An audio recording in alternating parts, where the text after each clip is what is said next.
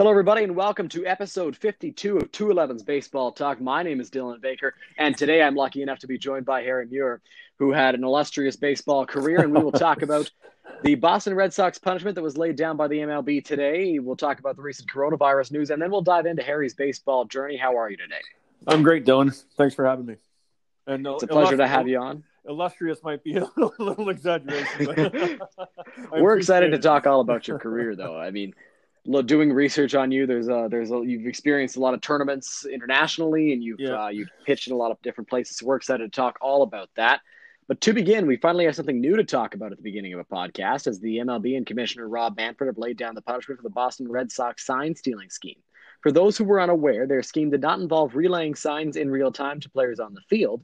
It did, however, entail the study of opponents' signs in an attempt to intercept them based off of memory. And if I understand that correctly. Because of this, the Boston Red Sox have been stripped of their second-round pick in this year's amateur draft. Their replay operator, JT Watkins, has been banned for the 2020 playoffs whenever those happen. And if he rejoins the club in 2021, he is prohibited from assuming that role again. As well, Alex Cora has been suspended through the 2020 playoffs. The same punishment as AJ Hinch and Jeff Lunau, but that is only for his conduct with the Astros, seeing it was just the replay operator who was behind this Red Sox sign-stealing scheme. Harry, did the MLB get this punishment right, in your opinion? It's funny. I did an interview, I guess last week, and we talked about the Astros. And I said, the best thing that happened to the Astros right now was this pandemic, because I think, it's taken the highlight away from them. There was a lot of attention. They were getting a lot of attention in spring training, as I'm sure you noticed, and, especially from players, right? And I think this pandemic has really, distracted everybody from that. I mentioned in the interview I did the other night was that I said, my opinion is that they were the first to get caught, and I have no doubt that other people are doing this. And then this Boston thing came out. And It doesn't surprise me, because, everybody's, it's so competitive. It's so, from when I played in the 90s to today, it's night and day. We had the pre-scouts, they would scout the games prior, and then they would come back and they give you the reports, and you read the reports and stuff like that. But now, with technology and especially being a pitcher, it's so difficult to find an edge, because everybody is watching everything you do so finely. If you raise your elbow a little bit on average on a curveball, the average time, but the computer's catching it, right? So it's everything like that. It's so difficult, and everybody's looking for an edge, and we have all this technology at the fingertips that I think it was inevitable it's going to happen. I don't think I don't think Major League Baseball has been strict enough, in my opinion. I think, if you want to stop cheating, you got to lay the hammer down, and they didn't. I don't feel they did that to the players that were involved in the Astros enough to deter. But I think, everybody's doing it at the same time. So just that the Boston just came out now, but they were all doing it at the same time. So the Astros just got caught first, I think. But I do believe that, if Major League Baseball really wanted to put a stop to this, they should have really thrown the hammer down. Yeah, I completely agree with you. I believe that the players should have been punished. I know that the MLBPA was protecting them, and one of the big things for them was not allowing the players to get punished in any of this, even though a lot of them were behind it, such as Carlos Beltran, who then got fired from his role as the manager of the Mets and all sorts of things. That led right into my next question. Your answer did. As a pitcher, how frustrating would that be? And I know you mentioned it, you pitched at a different time where you didn't have all this technology watching you constantly, but how frustrating do you think that is as a pitcher to know to have the other team know all of your pitches that are coming? I got a kind of cool story back in 1990 when I was with the national team. We were in Cuba, and we were playing. We had played the U.S. and then we had lost in the medal rounds. I pitched against them in the medal rounds, and then U.S. played Cuba for the gold medal, and me and a couple buddies walked out to center field and got stopped by security guards. And this was a huge stadium. This was the stadium in Havana where they used to play Major League spring training games. They'd come over and they'd play some games. So I think the max was 50,000 people. So it was a big stadium. And so center field was empty, and we wanted to go to get a different look. And we were stopped by security, and we were wondering why. There were some guys out in center field But the security guards wouldn't let us walk out in the center field and get a good look and a picture. And so we started asking questions, and then we started watching. And there was a guy with a with binoculars. There was a guy with a yellow shirt. And if you watched it, you could see the guy in the yellow shirt, and he would do like hands behind his head, arms across his chest, and then arms like straight out across the seats. And he was kind of doing these three signs all the time. And we had finally, and they had this number one draft pick, and I won't remember his name because it's been 30 years ago, but he, you know, like he was getting lit up. Like he was he was throwing 93, 94, you know, an American number one draft pick, just getting like lit up. And he didn't even last three innings. And so we had talked to our manager at the time, and we mentioned, like, you know, something's going on in center field. So they started watching, and they discovered that they were stealing signs, and they were relaying them from center field. So the batter could see this guy in the yellow shirt doing stuff, right? So you can, so this kid was like getting shell shocked. Like he had whiplash like no other, right? And he, like, you know, he'd never been hit like that hard probably in his whole life. And he had lasted two and two-thirds inning or something and got pulled. So I can imagine what he felt like, right? Like that they knew exactly what they, these were 18-year-olds, quote unquote, hitting line drive shots, like off the wall off this kid. Right. And we had enough questions at the time that, you know, are these kids actually 18? Cause they looked like 22-year-olds playing us. Right. Like they were huge. They were huge guys. Like one kid hit a straightaway shot, like 450 feet, you know, 18-year-old doing, I'm like, we're like, there's no way they're doing this. But so it was determined that they had been cheating. And once the American coach made a deal of it, they actually left center field. But by that time, it was already up like 6-0, right? So, yeah, I could see this kid. Like I felt for this kid because, you know, he had never been hit like this, and he shouldn't have been hit like that, right? It should have been, you know, a good game for him to throw, especially against Cuba. Like he was probably excited to see what he was like against these guys, and he just got shelled. So it's really an unfair advantage, for sure. And I think, you know, if you look at some of the stats what the Astros had, you can see that it was an unfair advantage. But at the same time, you know, if we go back to saying, like, if I said that everybody's doing it, you know, the averages are down. So I think with the pitchers throwing so hard, you know, like sliders are like crazy at like 94 now. Like, you know, we never would have seen a 94-mile slider back in the 90s. So I think everybody's, it's just the advantage that they need to maybe be successful. And it's unfortunately it's cheating. And, you know, like Lance Armstrong, you know, those guys all did the steroid thing, and there's always they're always looking for an edge, right? And it's just it's difficult to criticize because I know how difficult it is. Like I was there; it's so hard to get. You know, I was in the steroid era, right? And I was not on steroids. I was 167 pounds back then. You know, like I had no chance. It was obvious that I was never on steroids, right?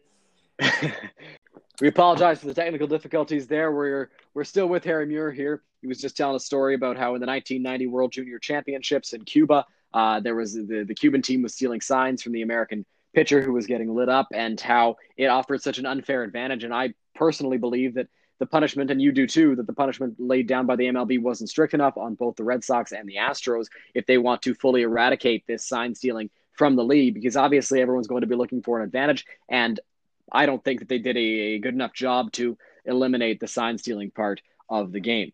Moving on, as we've done in the last few episodes of the podcast, we'll get into the coronavirus news. There have been a lot of new cases in recent weeks amongst professional athletes, spanning all over the NHL, NBA, and even the NFL. NBA Commissioner Adam Silver said the league's revenue dropped to zero not long ago. The President of the United States wants to reopen the country and have pro sports back as soon as possible. This has leagues trying desperately to find neutral sites to play games, and this includes the MLB. They are trying to devise a plan that will see fanless stadiums in Arizona and Florida host games as soon as mid to late May. They're open to applying changes, such as using electric strike zones that are away from the catchers, playing 7-inning doubleheaders, no use of dugouts, and no mound visits to help socially distance.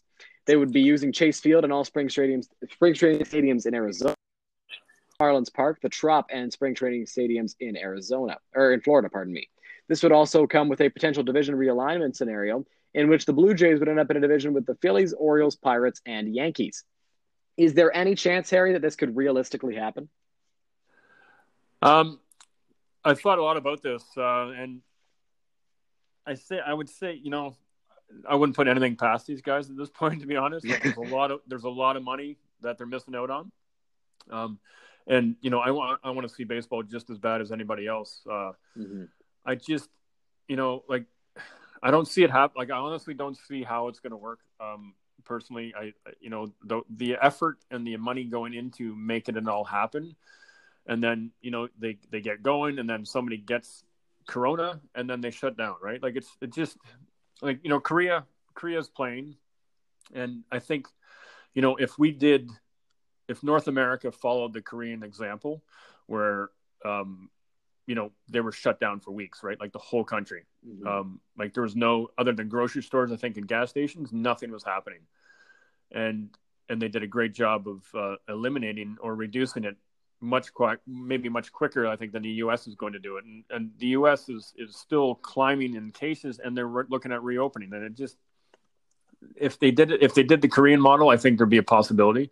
You know, Korea's, I don't know if you've seen it, but you know, they're playing without fans, and it looks weird, but you know, people are watching ball on TV. So, you know, I think if North America did follow the example that Korea did right from the beginning, I think we might have a shot.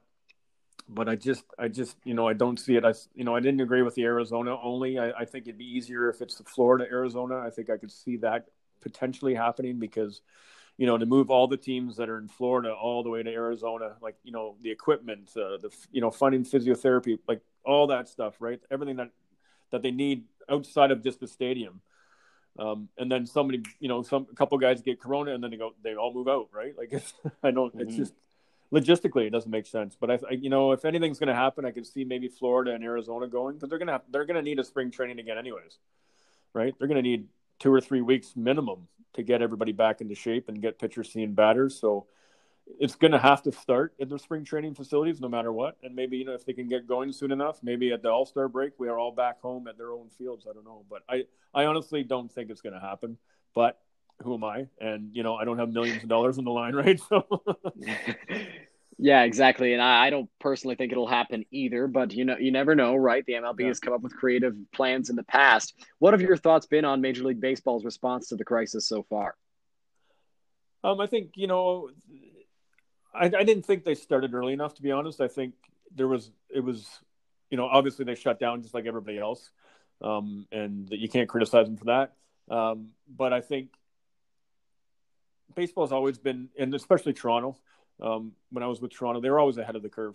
And I don't think, you know, I canceled my spring training trip, not spring training, but my spring break trip a week before this happened. And, you know, guys were still going down to Florida for, you know, baseball tournaments and stuff. And spring training was still happening. And I think they had lots of opportunity to get out of there earlier.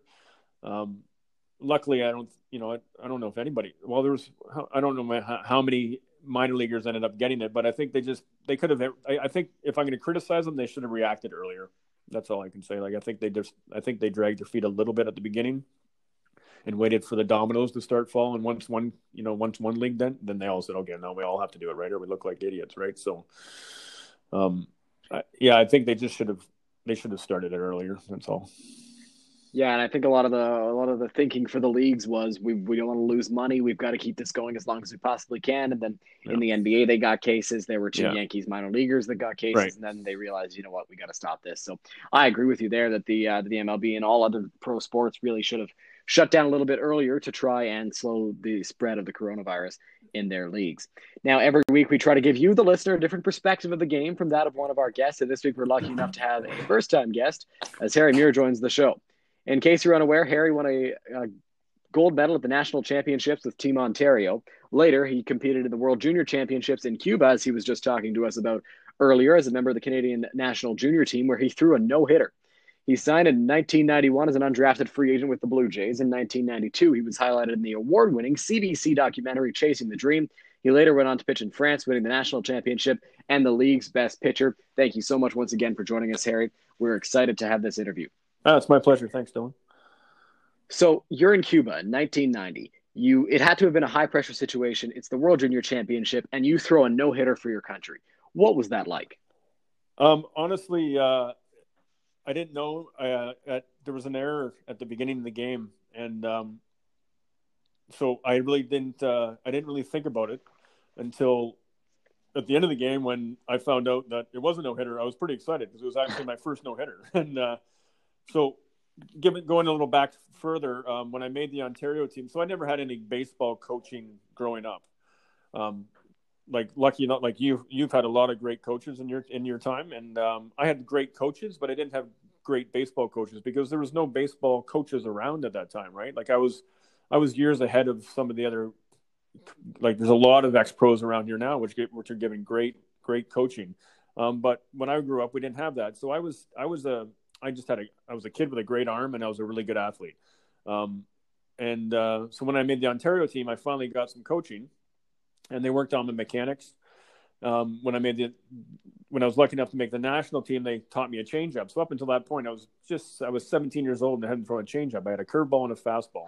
That's it. So then when I got to the national team, they worked on teaching me a changeup and then also like pitching, like because I didn't know it. I just threw the ball, right? I'm like, hit it if you can. You know, growing up around London here, I really didn't have much competition. I threw hard, but overnight. From the Ontario team to the national team, I gained 8 miles an hour. So I was throwing 84 to start. And then by the time I was heading to Cuba, I was throwing 92.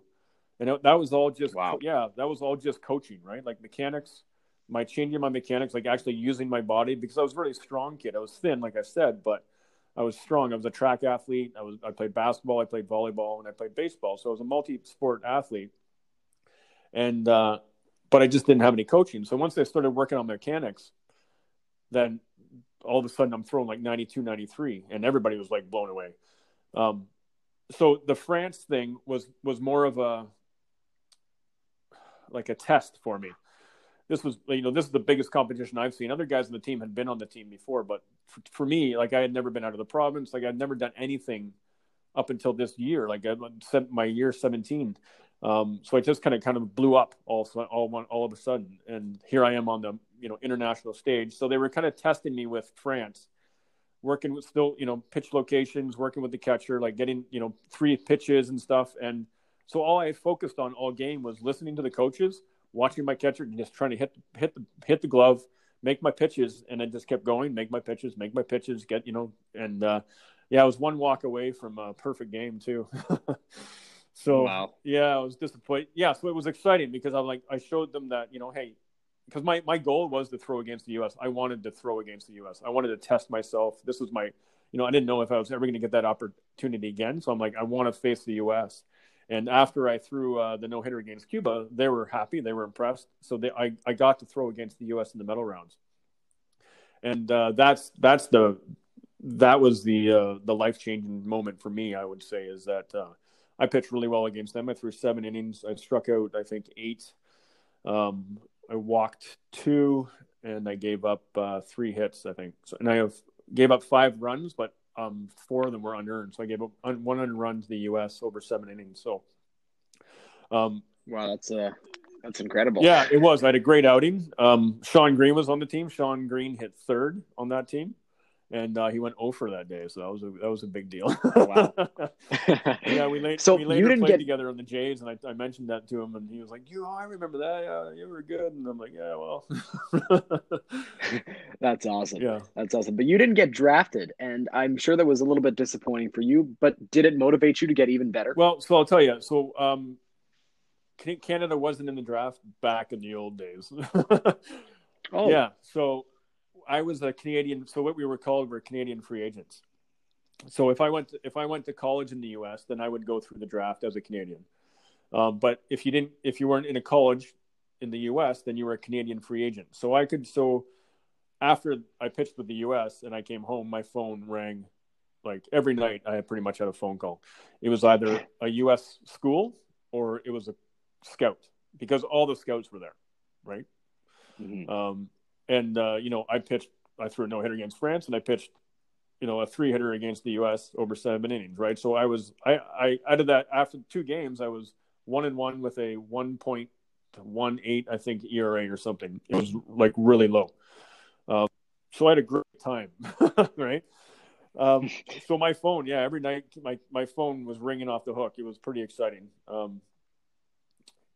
Sorry, I lost my track of thought there. What was the question? It's all good. I was just asking if it motivated you to get even better. Thank you. So everybody was talking about signing and stuff like that, but I really didn't believe that I was good enough to sign, because I only had one opportunity to showcase myself, right? So I really figured I was going to school. So the word came out that Canada was going to be part of the draft in 1990, March 5th, 1990. Okay, so what happened was the Jays and a bunch of other teams started making the rounds through Canada to try to sign some free agents before the draft. So I signed as one of the last Canadian free agents on March 3rd, 2 days before I was eligible for the draft. So if I didn't sign on the 3rd, then I would have been in the draft that spring. Wow. So I'm sorry, I had no idea. I didn't realize that's how it was back then. But that's an interesting story actually, because you were one of the last guys that could be signed as a Canadian free agent before the draft. So that's really interesting. Yeah. So Toronto signed the most Canadians they've ever signed in 1 year that year. I think they signed 32 Canadians that year. Never done before, never done again. But they just went on a rampage across the country just so they wouldn't have to, I guess, waste draft picks on us. But ironically, they never talked to me once. Kansas City, Montreal were really hot on me, especially Kansas City. So I think if I did go in the draft, I don't know what Toronto was thinking, but Kansas City really thought highly of me. So I think they would have taken me for sure. But then again, I talked to Toronto and they're like, oh yeah, we've been watching you since you were 14. I'm like, I had no idea. Right. But they never talked to me in Cuba. They never talked to me afterwards. They called me on a Saturday and said, hey, we're going to come through your area. Can we stop by tomorrow, which was the Sunday? So I'm like, yeah, of course you can. And then I signed at 5:00 that Sunday night. So yeah, it was pretty exciting. Obviously, when Toronto knocked on my door, it was pretty much like, give me the pen. Where do I sign? Yeah, for sure. Because you get a big league contract in front of you. You don't always want to pass that up. You never know what can happen in the time that you may not be signed to a professional team. Now, you pitched in the Gulf Coast League in 1991, where you posted a 2.23 ERA in 14 starts and 3 relief appearances. You quickly ascended the minor leagues and you slowly transitioned from starter to reliever. Yeah. Was that an easy transition, and which role did you prefer? No, it wasn't easy. I had a great year my first year. Alex Gonzalez was my shortstop, and he's the reason I didn't win any more games, because every time the ball went to him, he made an error pretty much. I was 3-5. So what'd you say? I was 14 starts, was it? So I had six no decisions. Yeah, 14 starts. 6 no decisions. Killed me, right? I should have had a winning record. I was the most used pitcher in the league. It was a great year. It was a lot of fun. But then the next year, was the first year I started playing baseball in February, right? I went to spring training in late February.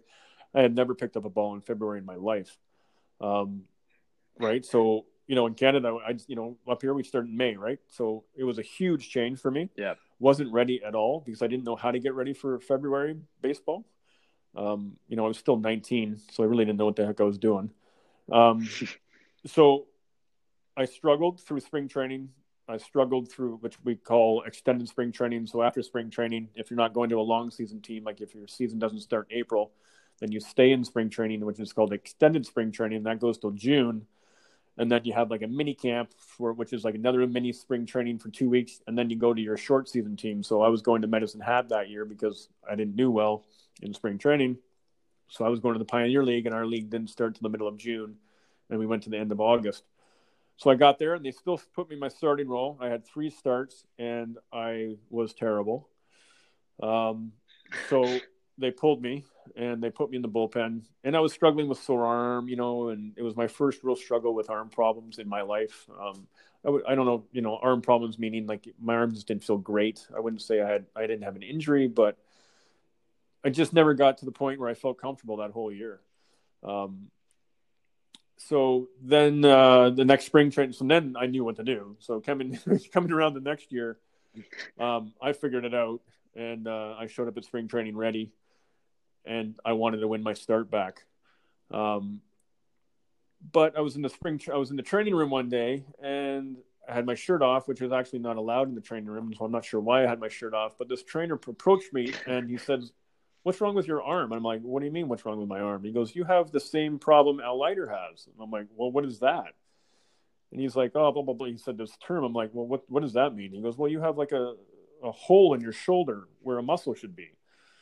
And I'm like, okay, I've never had a problem before. So they did some tests and they found out that I have a nerve palsy. So you have these tunnels in your body where the nerves run through, and my hole for the nerve was too small. So only about 10% of my message was getting to one of my muscles in my shoulders. So it caused an atrophy in the muscle, which causes like a dent in the shoulder. But I had never, I think I was born with it. Whereas Al Leiter had his surgery and they killed the nerve. And then that's why he took so long to come back. And anyway, so this trainer that was working with Al Leiter had just noticed it. So after that point, they kind of babied me, I would say. So in my mind, I want to be a starter, but in their mind, they're like, no, we're going to take care of this because it could cause an injury. We're not going to make them a starter. Right. So, but they don't communicate to you. So in my mind, I'm like, I'm doing everything I can to get my start back, and they're not going to ever give it to me because of this arm issue I had. Right. So yeah, it became an issue for me for sure. I wanted to be a starter. The kind of consensus in the minor leagues is like, only starters get to the big leagues. And then when you get to the big leagues, they put you in the bullpen kind of thing. Right. So it was kind of like, it seemed to me like it was like, this is the beginning of the end, because if I'm not going to be a starter, then I'm not going to make it. And that was wrong of me to think that way. But, being 20 years old and stupid, that's the way your mind goes sometimes, right? So, but I had a great year that year in St. Catharines. I ended up with the movie, and we were close to winning a championship, and I had a great extended spring training. So that was a nice year. My numbers were almost the same as my first year. I think it was a 2.23 ERA again. I was 4-1 with 3 saves or something. So it was really good numbers. You've got a great memory. Yeah. Wow. I've got the stats here in front of me. Was I bang on? Almost identical. It was a 2.30 ERA, but man, oh man. That's it. I lived in the past here, buddy. Now, you played some formidable opponents in your minor league career, and you played with some great MLB players. Who would you say was your toughest opponent and the most talented player you either faced or played with? Spring training was always fun because you got to see people that you were kind of shoulder to shoulder with as close as we could get, anyways, on a daily basis with a lot of our big leaguers, right? So, I was in the spring training room. With like Dave Steeb one day, on multiple days. I hung out with Woody Williams for weeks when he was rehabbing in extended spring training. And just, before Woody became really Woody Williams. I don't know if you're familiar with him, but he had a great career in St. Louis, like 13-year, like he won a World Series. Like he was amazing. And I got to face Jim Thome in spring training. I got to face, it was just neat when you went to spring training on other fields. They would have big leaguers that are rehabbing, and they jump in. They would kind of jump the line. It's like all of a sudden you'd see Jim Thome on deck, and you're like, oh my God, there's Jim Thome, But yeah, I got to pitch against Carlos Delgado again in spring training, and that was fun. There was a lot of guys, and so many. Like, a buddy of mine has a memory like an elephant, and he'd tell me every guy I ever faced at any time. And I just don't have that mind, but I had a lot of cool guys. That there was just trying to remember. There's a guy for the Yankees who was a big center fielder. I remember facing him in the New York Penn League, and he was just a monster. Like he was so big and intimidating, and he ended up playing a couple years with the Yankees. But there were so many guys that went through at that time. Like I think I played with 22 guys that ended up having time in the big leagues, which was really rare. Like my year, my 19, yeah, like the guys that I play with, and there was this 2 or 3 year span there with 22 guys that I had time with, and that was extremely rare. I'm just trying to remember if there was any, like Shannon Stewart, for instance, right? He was my roommate. Carlos Delgado, Sean Green obviously had a great career with LA, ended up in LA, and Delgado was, should have been a Hall of Famer for the Blue Jays if they'd won a few more games. It's guys like that. So I was real fortunate, and it's great memories. And to think back and to talk to my son about, and guys like you about, the history of and the number of guys that I played with and the careers that they ended up having. Well, that is fascinating. You played with so many talented players, played against them as well. Yeah. That's really super interesting. As we shift back now to your return home, when you came home, you became the pitching coach of the Intercounty Baseball League's London Majors from 2000 to 2006, including a formidable 2006 squad that fell in the IBL finals. So what was that like for you being the pitching coach for an independent league baseball team?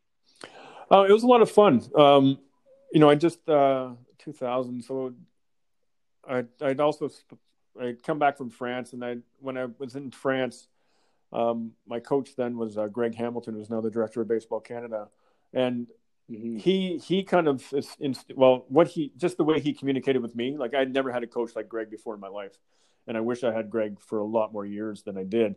And it's too bad it was at the end of my career, not the beginning of my career, but what he knew about and how he communicated with me really inspired me to be a coach. And so when I came home and I, you know, started figuring out where I'm going to go from there, and, you know, my baseball was like, I started flying. I wanted to be a pilot when I came home. And so I'd done that. But after that, I decided, my friends bought the team, and so it was a real simple progression for me because I was ready for that age group. I was not ready to coach any 8-year-olds. That's for darn sure.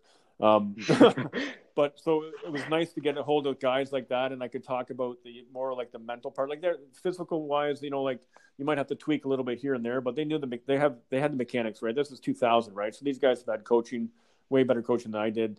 And mechanically they were pretty sound, but it was the tweaking of the mind, maybe the tweaking of the pitch a little bit. And I really enjoyed that part of it, like dealing with 20-year-olds instead of, you know, some younger kids where, you know, you can really delve into that part of the game, like the mental part, the setting up the hitter part, all the stuff that I'd learned later in life that I really wanted to teach people because I never had that part of it.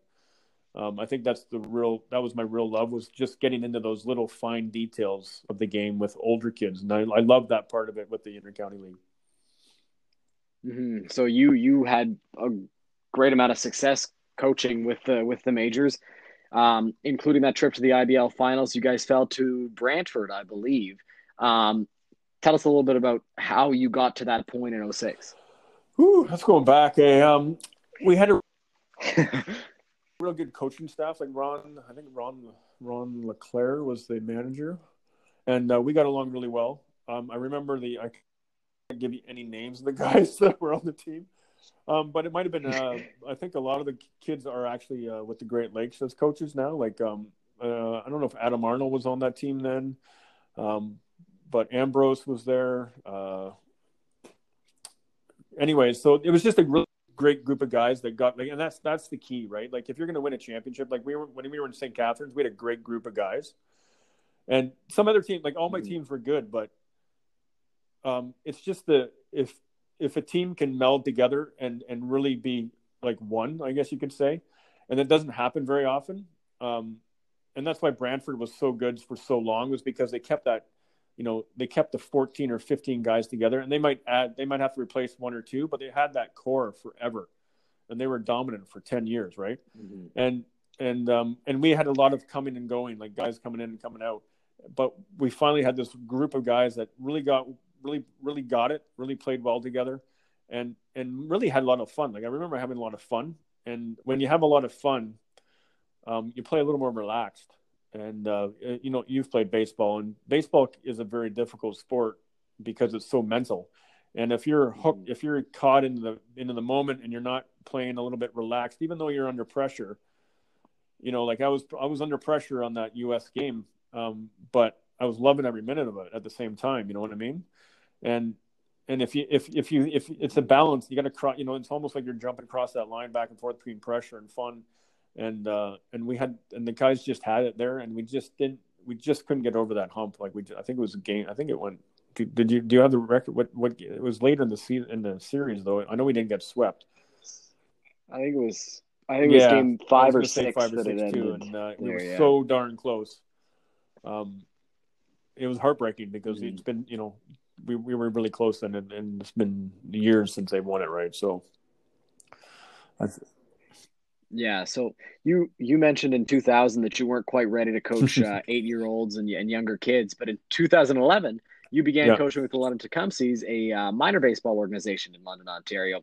So tell us a little bit about your experiences coaching younger players and what that's coaching like. Younger kids is like so hard. Like it's so hard. There's nowhere to, you know, like from my background, like I had a son, and you know, thank God one day he told me he wanted to play baseball, and you know, it's been one of the happiest days of my life. But at the same time, you know, I thought I knew what I was doing, right? And I was a horrible. I have no doubt I was a horrible coach for 3 or 4 years for sure. And it was a huge learning curve.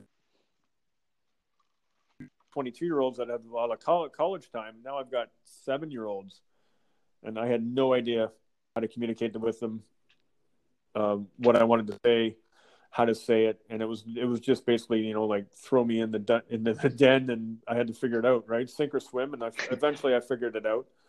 But it's tough. It's really tough. Like, you know, you want to have the kids have fun, and that's the priority. But you also want them to learn some baseball, and I felt I had so much to teach them that I wanted to teach them everything, and that was my mistake. You know, that's what I was trying to do, and I was trying to do too much. And when I learned that, you know, at 2 or 3 things here and there, and just try to keep focusing on the basics, and when they're ready, you know, you can see when they're ready that you can move on to more difficult things. But I think when I too hard and it made it not as much fun for me because I felt like I kept failing. So it took, it was difficult. It took about 3 or 4 years before I finally got my head on straight. And I, you know, it's been enjoyable ever since. I'm still, you know, I'm hoping we get a season in this year because my son's last year, and I really wanted to have that with him again. But I'll you know, when he's gone, I'll still be coaching for the Tecumsehs. I love the organization. I've loved everybody I've met. It's been a great time. Yeah, and you've coached that midget team or 18U team, I should say, for a while, and hopefully you continue coaching with them. I will be 18U or midget eligible next year, minor midget, I believe, and I don't know if they're going to combine the team again, but if I have a chance to be coached by you, that should be a lot of fun. I would definitely be looking forward to that. Now, with your time coaching young ball players, has there been one element of pitching mechanics that is commonly overlooked in today's youth? Pitching mechanics overlooked? Not so much today. Like, you know, like I said, coaches are so educated compared to what I was when I was growing up. Like, you know, between YouTube and the, you know, center field or the batter's box, like, where you have so much access to such good coaching, I find kids are way more advanced than even when I started coaching. You're getting kids that, you know, already have the solid basics. There's always, you know, the little tweaks, like, you know, I'm a big believer in balance. For one, you know, if you don't start balanced, you can't end balanced. I was a very fluid and very controlled pitcher. I'm not a big fan of this, you know, recoiling and stuff. If you know what I mean, like when they follow through and they pull their arm back, I'm not a big fan of that. So I have my kind of personal preferences. And if you look at my kids that pitch with me, I wouldn't call them robots, but they're obviously my kids, right? They're obviously been coached by me, and they all look kind of the same. But everybody has a different personality, and you kind of, that's where coaching really becomes an art, is trying to let a kid kind of do what he feels comfortable doing, but at the same time, just don't let him stray too far. And that's what I've learned as I get more mature and more coaching underneath me, is that, you know, you don't have to coach everybody the exact same way. It's the art of learning how to coach a kid differently and still get the point across, and let him, you know, maybe his arm's going to be a little different because that's where his arm is. That's where it feels comfortable for him. So I try not to be too picky, but there's the 3 or 4 things, like, you know, landing closed, keeping the hips and the shoulders separated, as opposed to, you know, so there's the few key things that you just have to make sure they're doing. And then it just becomes a, you know, a repetitive thing, right? Like getting them to do it over and over and over. And that's the hard thing with baseball, right? Is especially pitching is getting your mechanics to where it's so repeatable that it's just same thing every time. You might be throwing a different pitch, but your mechanics never change. And that's where the kids, I think, struggle the most, and that's where they fail the most, is just not being as consistent as they need to be, right? Yeah, and, you know, I started coaching my little brother's baseball team. He's 8 years old. He plays minor rookie baseball, and that's super interesting. That's something I'm definitely going to keep in mind, your philosophy on coaching, because as you said, you can't overload them with too much information too fast, and you've got to let them figure things out on their own, but also bring in the right knowledge and stuff like that. So I'll try to keep that in mind as I continue coaching my younger brother, and hopefully continue with more kids after that. And I'm sure that a lot of coaches that listen to the podcast will take that information into account. Now, final question. You spent a lot of time in the game. Do you have a favorite baseball memory? Yeah, I knew you were going to ask me this, and I was trying to, you know, I can't, it would be impossible to, like, I've been lucky enough to, like, I traveled the world playing baseball. I've been to 3 different continents. I've been to 32 states, all over Canada. I got to go to France. I won 2 national championships. I've had so many highlights of my career. And it was a fairly short career. You know, a lot of my friends played for 10 years, 13 years, and I only got to play for 4 or 5. So I really wish it was longer, but what it's been, I thought about this and I said, it comes down to the people I've met. Like the best memories I have are all the people I've met over the last, too long, 40 years of baseball. I can't believe it's been, but I started, I'm 47 right now. So I started when I was 6. So I've been in baseball for 41 years, which is incredible. But so many people when I was young were advocates for my career. And so many people step up and try and do anything that they can help. I got free gym memberships when I was a kid in London, because I knew a lawyer who knew a guy, and he wanted me to be successful, and when the movie came out, so many things came out of that. And so many people came out of that to help.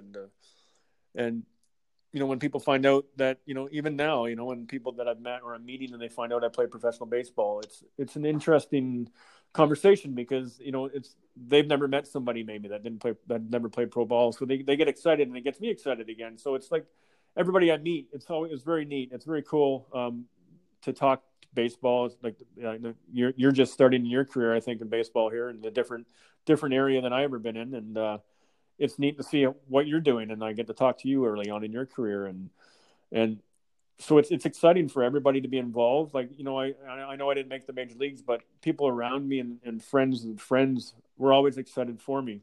And it was a big deal. And I always appreciate that. I got sick. You may not be aware of this, but I got sick 15 years ago, and really sick. I was in a coma, and London just stepped up for my family. And it was because of baseball. This baseball, when you're part of baseball, you're part of this family, and even the Tecumsehs, right? We're a big family, and if something happens to somebody in the Tecumsehs, we would all step up, and because we're family, and because I was with the London Majors at the time, my family was the whole city, and the whole city just, even Brantford and the whole league, they stopped the league because I went into the hospital and I was going to die. They postponed the start of the league because of that.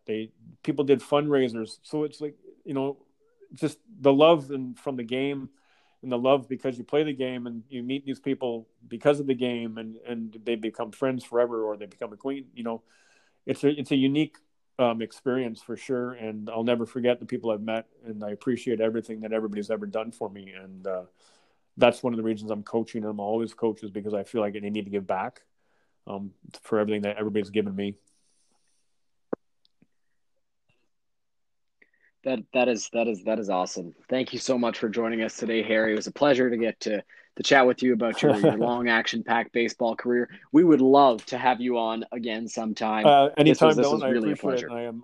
It. I'm super excited about your career. I think I don't know if people who listen to you really realize it, but you're like in the minor leagues right now, and I have no doubt that you're going to be in the big league someday, and I'll be bumming you for some tickets. So I'm excited to see where you're going with this. Thank you so much, Harry. We really appreciate it. Thank you all for listening to episode 52 of 211's Baseball Talk. We'll be back next week with another great episode for you.